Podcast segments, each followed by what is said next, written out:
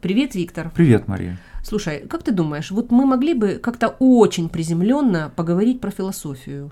Про философию, ну, будет непросто, наверное, но давай попытаемся. Смотри, ну вот про философию можно говорить просто, если мы вспомним о том, что есть, скажем, такие вещи в философии, которые знает человек, который даже и близко к философии не имеет никакого отношения. Например, Сократ имя этого философа, одного из первых, mm-hmm. одного из самых там, древних, известно, даже если человек ну, вот, никак не интересовался философией, вот его имя на слуху. Ну, вот да. Давай про Сократа. Давай поговорим про Сократа. Действительно, он центральная фигура, очень необычная. Ну, наверное, можно упомянуть, что он известен тем, как он умер. Да? Он был приговорен к смерти властями своего города родного, Афины, за неуважение к богам, за то, что он своими философскими рассуждениями в среде молодежи сеял сомнения вот в существовании богов или, по крайней мере, в их идеальности. Ты да? знаешь, он действительно раздражал власти города,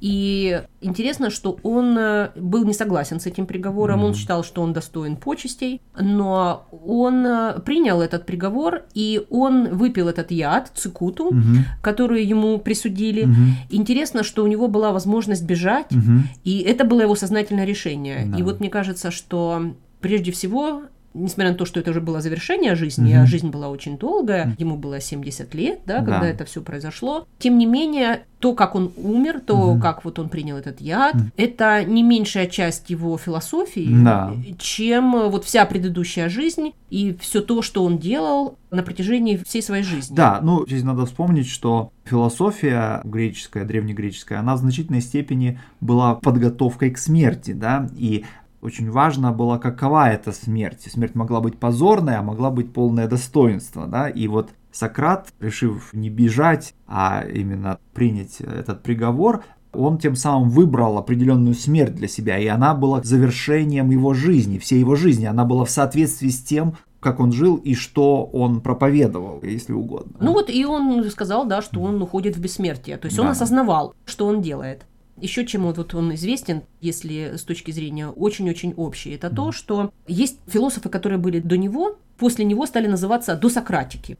То есть те, кто были до Сократа. Да. И вот это говорит о том, что его роль в философии принципиальна. Вот что-то он делал не так, да. как все остальные до него, хотя до него было много философов. Да, конечно, да. Ну, в самом общем смысле я бы описал это так. До Сократики это философы, которые пытаются описать мир способом альтернативным религии или мифологии, да, то есть они пытаются найти первопринцип космоса, всего существующего, да, выявить какие-то законы, в соответствии угу. с которыми существует и функционирует мир. А Сократ, для него все это как бы вторично, и главным предметом его рассмотрения является сам человек и этика, да, то есть то, что определяет поведение человека, или то, что должно определять поведение угу. человека. Да, еще есть парадокс, связанный с ним, это угу. то, что есть, в общем-то, два Сократа. Один угу. Сократ – это Сократ-человек, а есть Сократ, который главный герой, иногда просто персонаж, диалогов Платона, его ученика. Да, одного из. Да. да. Но дело в том, что сам Сократ за свою жизнь не написал ни одной строчки. Да. Вообще ни одной да. строчки. И при этом мы говорим про Сократа как mm одного из великих. Мы, значит, знаем его имя. Вот этот парадокс двух Сократов, да. да, и того, что он ничего не писал, это тоже очень характерно для него. Конечно, Сократ, который персонаж в диалогах Платона, он скорее просто озвучивает мысли самого Платона, которые отличается от мыслей Сократа. Я тут не согласна. Вот в начале, когда ага. Платон только начинает писать, это то, как мыслил Сократ, угу. и Платон просто отражает, ну, записывает его мысли. Да. А потом впоследствии, конечно, уже в более поздних диалогах да, Платона, в более поздних да. работах Платона, угу. Платон уже там, значит, сам самостоятельный философ, конечно. У этого есть объяснение, вот почему сам Сократ ничего, так сказать, не писал. Но дело в том, что просто его философия это на самом деле просто метод определенный, да. Это не совокупность каких-то вот высказываний, да, это совокупность вопросов, которые сам Сократ задавал людям, которые искали каких-то ответов. Да, то есть его mm философия это не философия академии, которую mm учредил Платон, отдельная школа, там был какой-то даже порог, который нужно было преодолеть, чтобы попасть в эту школу. Но Сократ с утра mm выходил на площадь и начинал приставать с вопросами к обычным людям. И mm в этом смысле это вот внешняя оболочка его метода. То есть он эту философию, которая вот у него в голове крутится, эти вопросы, он предлагает не в работах, mm-hmm. в письменных, не в каких-то дебатах с другими философами, он их излагает. Он подходит к обычным людям и задает иногда примитивные вопросы. Ну, да. Что-то вроде, что такое мужество? И человек, пожимая плечами, говорит, ну что, ну, все знают, что такое мужество. Нет, ты мне скажи. Ну да. Скажи мне, что это? Сократ вводит его в это дискомфортное состояние, mm-hmm. когда он обычные вещи, которые mm-hmm. нам кажутся уже знакомыми, mm-hmm. он начинает показывать, что мы-то, если задумаемся, мы mm-hmm. вообще-то говоря не очень-то хорошо понимаем, да. как устроен наш мир и о чем, что мы имеем в виду, когда мы говорим. Совершенно верно. И в этом смысле можно сказать, что Сократ был такой как бы повивальной бабкой, так сказать, или акушером философской мысли, да, философского как бы размышления, рефлексии, да какого-то такого сомнения над очевидными вещами, казалось бы, очевидными вещами. Ты знаешь, я хочу рассказать, поделиться одним эпизодом, который mm-hmm. у меня произошел с моей дочкой. У меня такая вредная привычка есть mm-hmm. школьного учителя. Когда я читаю книжки ей на ночь, mm-hmm. я иногда останавливаюсь в какой-то момент и задаю странные вопросы. Ну, что-то типа, а как бы ты поступила в этой ситуации? До того, как главный герой, допустим, mm-hmm. принял решение, mm-hmm. и я ей предлагаю самой поразмышлять. И мне интересно чтобы она сама порассуждала. И вот я помню, однажды был эпизод такой, когда ситуация действительно была неоднозначной. Она спряталась под одеялом, потом высунулась, потом опять спряталась, и было видно, как тяжело ей принять решение.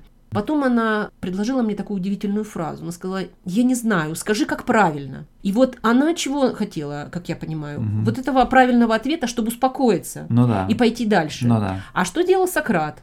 Когда ты вроде бы уже приближался к правильному ответу, угу.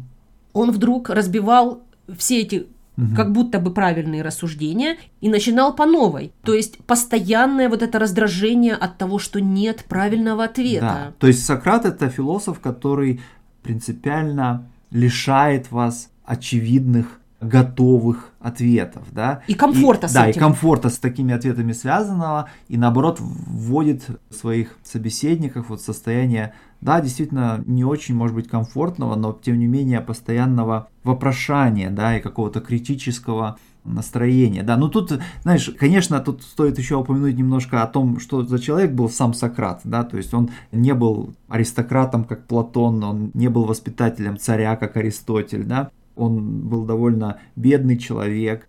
Некрасивый. А, некрасивый ему было там 70 лет, когда вот а, его приговорили к смерти, да. Но него, он и в молодости был да, некрасивый. Да, у него был большой живот, у него был нос картошкой, да. И он участвовал, конечно, в жизни своего полиса, то есть он был погружен, в общем-то, в общественную жизнь, а он там даже сражался за Афины на поле боя, да. Да, но да, и он этом, отличался смелостью. Да, отличался смелостью, но при этом он воспринимался окружающими немножко как, как бы не от мира сего, и вот важным составляющим его образа была его жена Ксантипа, которая вошла в историю как воплощение сварливой жены, да? Точно. То есть такой, которая вечно недовольна чем-то. Ну, можно понять, чем она была недовольна, да? То есть вместо того, чтобы заботиться о материальном благосостоянии их дома, да, он, значит, там занимался философией, но, опять же, вот стоит подчеркнуть, что философия, которая его интересовала, была не абстрактной какой-то такой, а очень конкретной, очень практичной. И вот таким лозунгом в связи с вот этой бесконечной чередой вопросов была фраза о том, что я знаю, что ничего не знаю. Да, и надо понять, что вот такое знание, да, оно на самом деле больше, чем совокупность заблуждений, да. Ну пока. Ну пока.